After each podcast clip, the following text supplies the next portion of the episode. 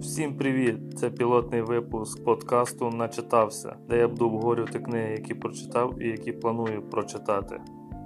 Тому почнемо з останньої прочитаної книги: це Трумен Капоти, інші голоси, інші кімнати. Моє перше знайомство з Капоти було з сніданку Тіфані, яке виходило у 12 Комобук. Твір був значно легший.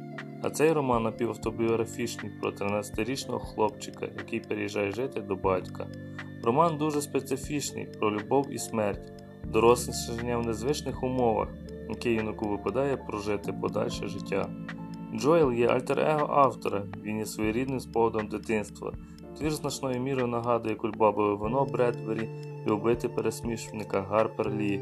Щось є в ньому схоже, значною мірою сам твір напханий батьма алюзіями, які то притягують читача, то відштовхують.